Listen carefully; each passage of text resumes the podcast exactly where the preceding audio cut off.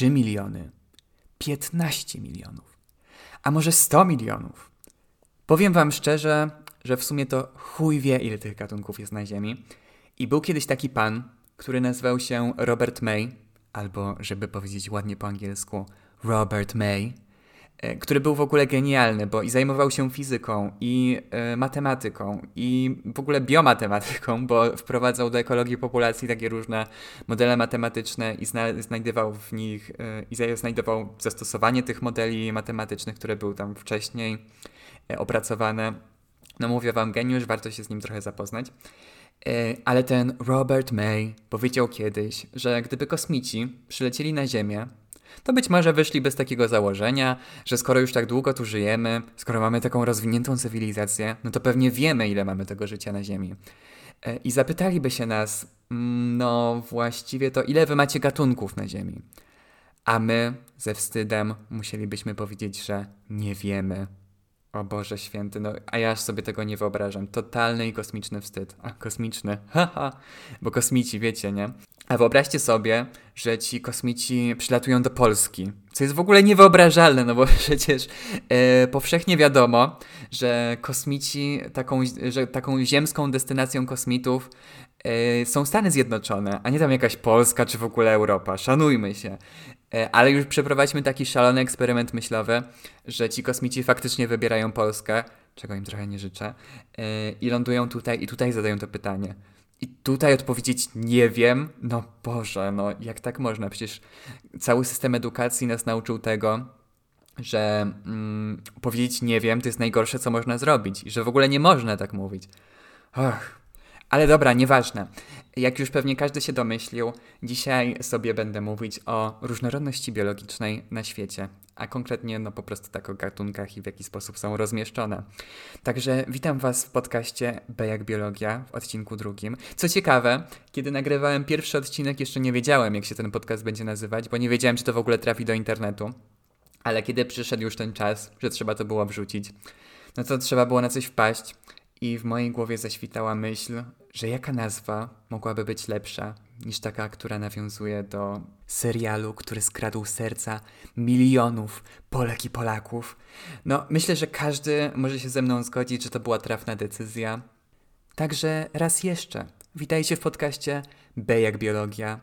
I skoro w ubiegły piątek mieliśmy Dzień Ziemi, to pomyślałem sobie, że porozmawiam o tym, co na tej Ziemi jest najlepsze, czyli o życiu na Ziemi. W sensie cały ten podcast jest o życiu na Ziemi, ale tym razem powiedzmy, że wejdę w te tematy takie bardziej ilościowe. No i powiem trochę, ile tych gatunków faktycznie jest na Ziemi. W sensie, no nie powiem, ile jest faktycznie gatunków na Ziemi, bo jak już powiedziałem na samym początku, nie wiadomo.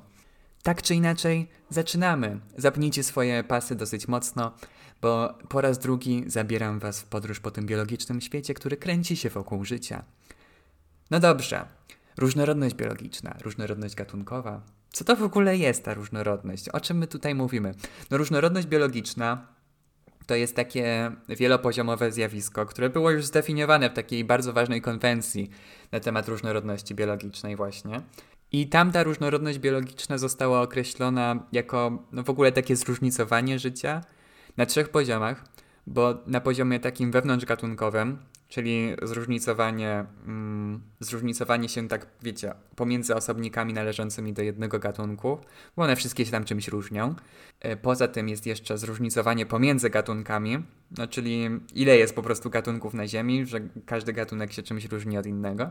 No i na poziomie ekosystemowym, czyli że jest wiele różnorodnych ekosystemów. No i one się znowu różnią między sobą. Ale my dzisiaj zajmiemy się głównie drugim aspektem różnorodności biologicznej, czyli różnorodnością gatunkową.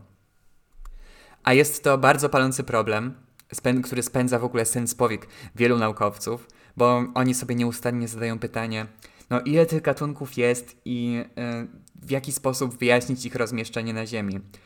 No i to się w ogóle może wydawać bardzo takie trywialne, no bo można wyjść z takiego założenia, że o Boże święty, no, co to jest za problem pójść do jakiegoś siedliska, sprawdzić ile jest gatunków, yy, pójść do innych siedlisk i tam też sprawdzić, później to wszystko ze sobą zsumować. Och, jakby o co robić wielkie halo, no nie?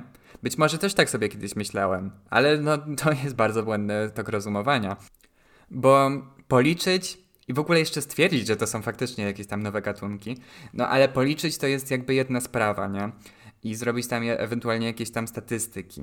No ale w biologii, jak to w każdej innej nauce ścisłej, jest dużo liczb.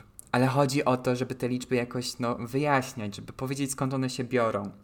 No bo w nauce chodzi o to, żeby stawiać i testować coraz to nowsze hipotezy, żeby szukać odpowiedzi na pytania, ale zrobić to w taki sposób możliwie najbardziej rygorystyczny, tak aby te otrzymywane odpowiedzi były możliwie najwyższej jakości, które później nam umożliwią dokonywanie jakichś przewidywań. I o to w tym wszystkim chodzi. Dlatego to nie jest takie proste, jak się to może wydawać. Ale dobrze, już zrobiłem ten rant na temat nauki. No i pewnie teraz wszyscy mają takie, kiedy on zacznie mówić o tych gatunkach? No i właśnie teraz zacznę mówić o tych gatunkach. Przez długi czas mm, eksperci zakładali, że tych gatunków na Ziemi jest od 3 do 100 milionów. No i można by sobie pomyśleć, że o, dzięki eksperci, dzięki za nic, ale to wciąż jest bardzo przydatny wskaźnik, bo przynajmniej mówi nam o tym, y, jakiej, y, jakiego rzędu wielkości się tutaj możemy spodziewać. I te liczby szacowano na różne sposoby, bo czasami brano pod uwagę y, częstość występowania tam gatunków o różnej wielkości, czyli wzięto sobie częstość występowania gatunków dużych, Wzięto też częstość występowania gatunków małych na tam jakimś oczywiście terytorium wybranym. I wtedy sobie po prostu ustalono, oszacowano, ile tam jest tych gatunków.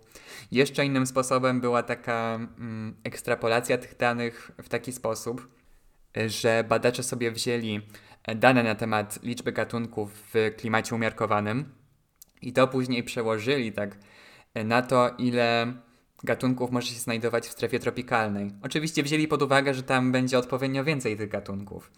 E, jeszcze innym tutaj rozwiązaniem, na jakie wpadli ci naukowcy, było to, żeby wziąć stosunek występowania tam e, gatunków, na przykład grzybów i roślin. Wzięli tam ten stosunek, że na jedną roślin, że na jeden gatunek rośliny e, przypada 6 gatunków grzybów i na tej podstawie sobie policzyli, ile tu jest gatunków roślin i grzybów.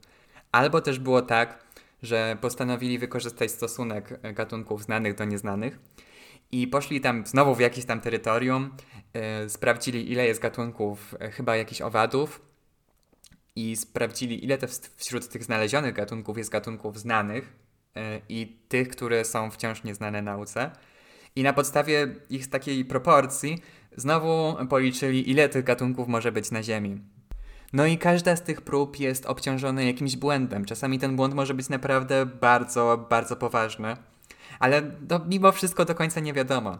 Też tutaj dużym, y, dużym takim ograniczeniem jest to, że sama definicja gatunku y, nie zawsze się sprawdza, bo zgodnie z definicją biologiczną, bo y, tak nawiasem mówiąc, tych definicji gatunku jest całkiem sporo, ale według definicji biologicznej y, gatunek to jest taka grupa organizmów, które mogą się tak wewnątrz tej grupy krzyżować ze sobą i w wyniku tych krzyżówek powstaje płodne potomstwo. No ale już gołym okiem widać, że ta definicja nie sprawdza się dla bakterii, bo bakterie nie rozmnażają się płciowo. I u nich e, z gatunku określa się takie bakterie, które są do siebie podobne tak genetycznie w danym stopniu. Więc tutaj ta definicja jest trochę inna. No jak już widać, no samo zdefiniowanie gatunku jest bardzo trudne i o, już przez samo to określenie ich liczby przysparza trudności. Ale w 2011 roku, w ogóle jak się używa takich dat, to to się brzmi tak nagle super poważnie i to jest takie, e, takie fajne uczucie. Nieważne, w 2011 roku opublikowano taką pracę, i w tej pracy naukowej e, badacze, powiem Wam, że wykazali się nie lada sprytem, bo wzięli pod uwagę to, że tempo przyrostu opisywanych e, tam wyższych jednostek taksonomicznych, czyli tam rodzajów, rodzin, rzędów itd., tak jest znacznie mniejsze niż w przypadku e, tempa przyrostu opisywanych gatunków z roku na rok. No i oni tak sobie wzięli te wszystkie e, rodziny, rodzaje i zrobili takie statystyczne szachermacher, że im wyszło, że gatunków na Ziemi powinno być około 8,7 miliona. Czy to jest prawdopodobne? No w pewnym sensie jakoś tak, ale no to nie jest jakaś taka pewna murowana liczba. No i też pewnie nie uda się nigdy opisać tych wszystkich gatunków, jakie żyją na Ziemi. Jakby porzućcie swoje nadzieje. Gatunki to nie są Pokémony, żeby zebrać je wszystkie. Zresztą w tym samym artykule ci naukowcy napisali, że gdyby tempo opisywania tych coraz stanowszych gatunków pozostawało bez zmian, no to naukowcom zajęłoby 1200 lat, żeby opisać wszystkie gatunki, jakie tylko istnieją na Ziemi. No trochę długo, no nie? No i można w ogóle się zastanawiać, po co opisywać te gatunki? Po co się męczyć? W życiu nie chodzi o to, żeby się męczyć. Każdy organizm wam to powie. Ale no tutaj warto się męczyć, bo ustalenie tej liczby gatunków na, żyjących na Ziemi może być ważne dlatego, żeby mm, to wymieranie tych gatunków, z jakim obecnie się mierzymy, to wymieranie spowodowane aktywnością ludzką, ustawić w jakimś kontekście, żeby sprawdzić, jak faktycznie ten człowiek wpływa na różnorodność biologiczną i jak duży ten wpływ jest. Także koniec końców te wszystkie liczby mają trochę smutne zastosowanie, ale no też no nie do końca, no bo poznanie tej liczby pozwoli nam lepiej no, poznać cały świat, prawda? O co też wchodzi w nauce, żeby lepiej poznawać świat. I to akurat jest bardzo, bardzo fajne i przyjemne. No a do odkrycia mamy naprawdę jeszcze dużo rzeczy, bo yy, szacuje się, że jeszcze 86% gatunków lądowych i 91% gatunków morskich dalej oczekuje na odkrycie. No i prawdopodobnie to są jakieś gatunki o małych rozmiarach, których zasięg też nie jest jakiś szczególnie duży. No i też te, które żyją, e, no i też to są te gatunki, które prawdopodobnie żyją w tych słabo opisanych siedliskach, jak, mm, jak gleba, mm, czy też właśnie głębiny morskie. Ale też wcale nie mało gatunków e, czeka sobie na odkrycie, tak sobie siedząc cicho w tych jakże bogatych hotspotach różnorodności biologicznej, o których jeszcze dzisiaj powiem. Także słuchajcie do końca. Ale zanim o tym, to jeszcze powiem Wam, w jaki sposób naukowcy próbują wyjaśnić e, rozmieszczenie gatunków na Ziemi. No bo tak się składa, że obserwujemy takie trzy główne wzorce rozmieszczenia gatunków na Ziemi. Po pierwsze i najważniejsze to to, że bogactwo gatunkowe na Ziemi rośnie w kierunku od biegunów do równika. Czyli na biegunach mamy bardzo mało gatunków, na równiku mamy ich bardzo dużo. Kolejnym wzorcem jest to, że na lądach jest więcej gatunków niż e, w oceanach. Na takim ostatnim z tych najważniejszych jest to, że e, bogactwo gatunkowe maleje wraz ze wzrostem e, wysokości nad poziomem morza.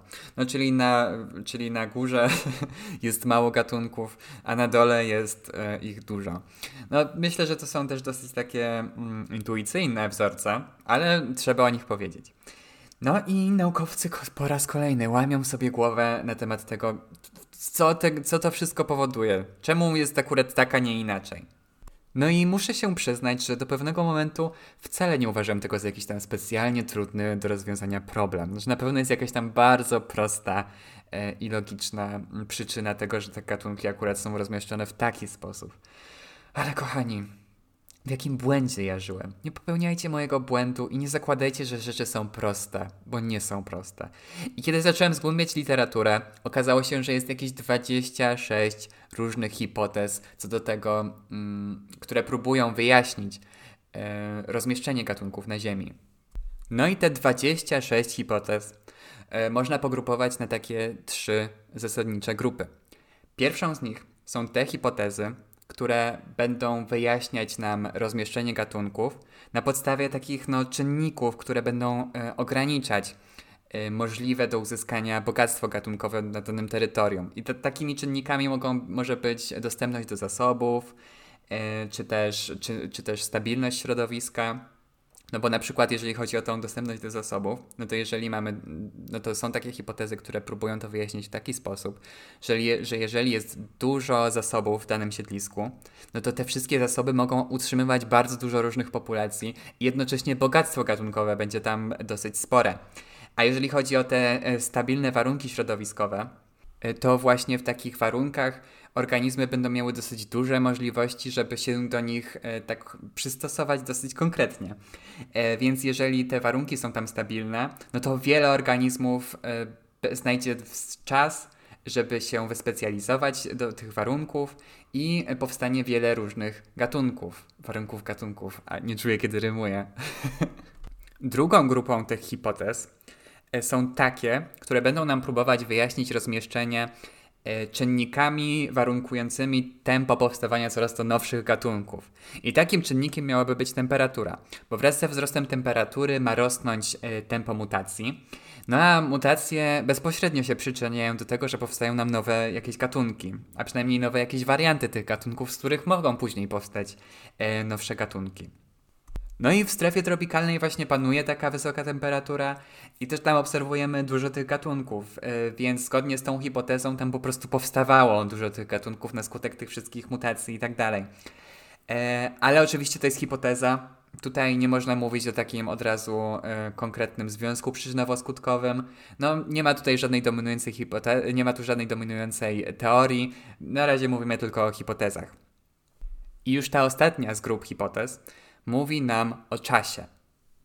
E, czasie, który był e, potrzebny na to, żeby powstawały gatunki, bo y, w strefie tropikalnej lasy te, lasy tropikalne są ekosystemami bardzo starymi, więc tam było mnóstwo czasu, żeby te wszystkie gatunki y, powstały i w ten sposób też się próbuje y, wyjaśniać to całe bogactwo, które tam się obserwuje. No i na podstawie tych hipotez tworzy się takie modele matematyczne, które się później konfrontuje z danymi zabranymi w terenie, czyli tym, co faktycznie obserwujemy. No i te odpowiedzi mogą nam albo e, popierać daną hipotezę, albo e, zmniejszać jej prawdopodobieństwo. No, też nie wiadomo do końca jak jest. No nie mamy żadnej takiej dominującej teorii, która nam będzie wyjaśniać, będzie nam wyjaśnić to rozmieszczenie tych gatunków. Na razie bazujemy tylko na hipotezach. No trudno, no mówi się trudno, prawda? Może też być tak, że każda z hipotez jest na swój sposób prawidłowa i one wszystkie ze sobą tak współdziałają, no bo na pewno nie jest tak, że y, jedna ma monopol na to, że decyduje o tym, w jaki sposób gatunki są rozmieszczone. No raczej nie tak to działa. Ale badania, które się przeprowadza, żeby mm, no, weryfikować te wszystkie hipotezy, są bardzo ważne, żeby ustalić znaczenie tej różnorodności dla tych poszczególnych ekosystemów. Są też ważne, żeby poznać mechanizmy zachodzenia inwazji biologicznych, e, czy też no, po prostu są ważne w tym, żeby określić y, zmiany które zachodzą w środowisku na skutek przemian globalnych, wiecie, w wyniku aktywności e, ludzkiej. Więc no, to jest jednak ważna sprawa i trzeba cały czas dążyć do tego, żeby szukać właściwego wyjaśnienia. No bo w końcu kiedyś trzeba dojść do tego, dlaczego lasy deszczowe, które zajmują 7% powierzchni Ziemi, utrzymują aż 90% całego bogactwa gatunkowego, które tutaj obserwujemy na tej naszej planecie. No, kiedyś co trzeba wyjaśnić i mam nadzieję, że, to, że do tego e, dożyję I, i się dowiem, no, bo to też mnie trapi. No a skoro już tak powiedziałem o tym, że te lasy tropikalne są takie bogate, to teraz powiem coś, na co czekali wszyscy. Nie wiem, czy czekaliście na to, czy też nie, ale opowiem o hotspotach różnorodności biologicznej. A te hotspoty to są naprawdę bardzo bogate w gatunki terytoria. Żeby dany obszar y, był kwalifikowany jako hotspot różnorodności biologicznej, no to musi on spełniać jakieś kryteria. I są dwa kryteria. Pierwszym z nich jest to, że musi on zawierać przynajmniej 1500 gatunków endemicznych roślin. E, gatunek endemiczny to jest taki, który występuje tylko w tym jednym miejscu na Ziemi i nigdzie indziej. E, no, jak, a zauważcie, że bierze się pod uwagę tylko rośliny, zwierząt nie.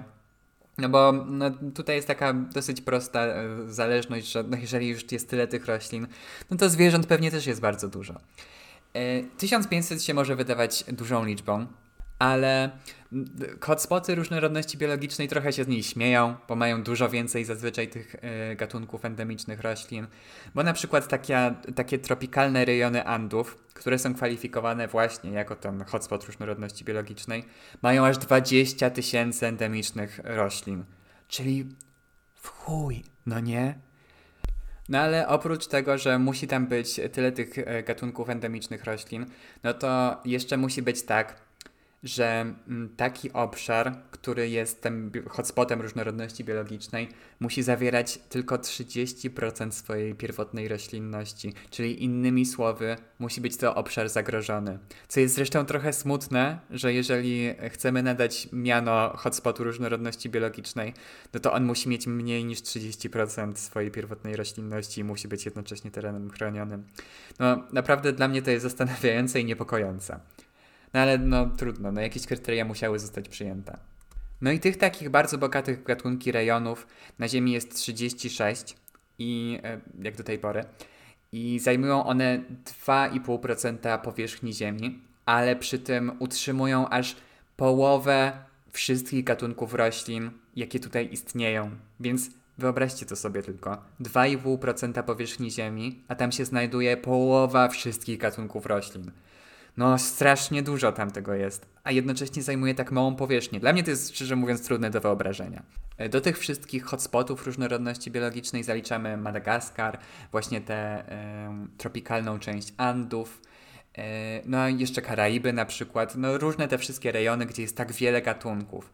No i te wszystkie rejony, gdzie tam jest tyle tych gatunków, powinny być naszym głównym celem ochrony przyrody. No bo skoro one zajmują taką małą powierzchnię, a jednocześnie utrzymują tak wiele różnorodności biologicznej, no to logicznym się wydaje to, że powinno się je chronić. Bo, no bo to jest po prostu opłacalne, no.